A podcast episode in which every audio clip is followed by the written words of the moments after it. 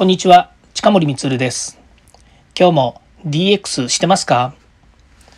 今回もこのチャンネルを聞いていただきありがとうございます。えー、今日はですね、番外編をお送りいたします。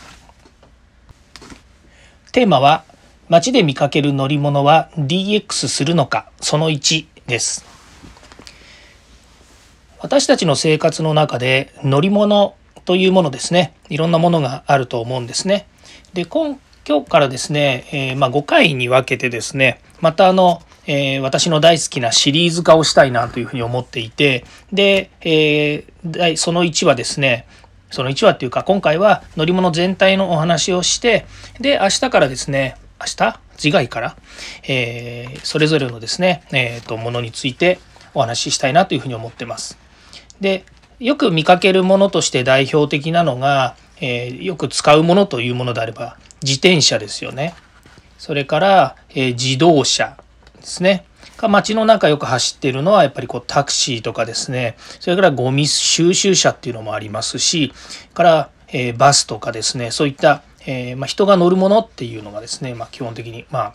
えあるわけですね。でその他に少し空飛ぶものになるとヘリコプターですとか飛行機こういったものが乗り物としてあるわけですが、えー、まあ、電車っていうのもですね電車って言いますかね、えー、新幹線もそうですし、ま、そういったものもですね、え乗り物に代表されるものなわけですね。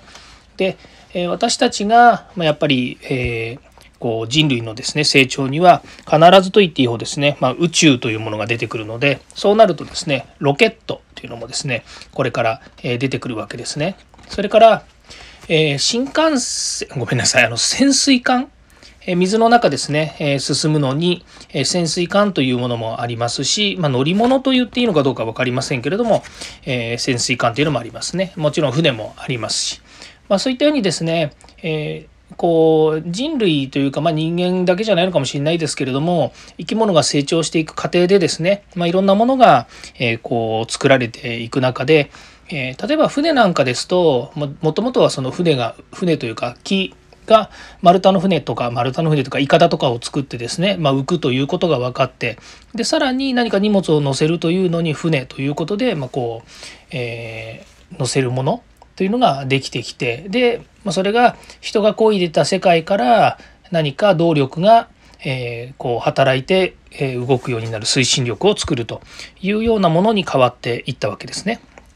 でそういったものは今人類の歴史の中で当然ですけどまあ変わっていったでしょというものはあるわけですけれどもそれがですねじゃあこの DX 視点でどういうふうに変わっていくのかっていうですね少し未来のようなお話をですね次からしていきたいというふうに思っています。はい。では次回もですね DX に役立つ話題を提供しています。よかったらいいねやフォロー、コメントをお願いいたします。力森光でした。ありがとうございました。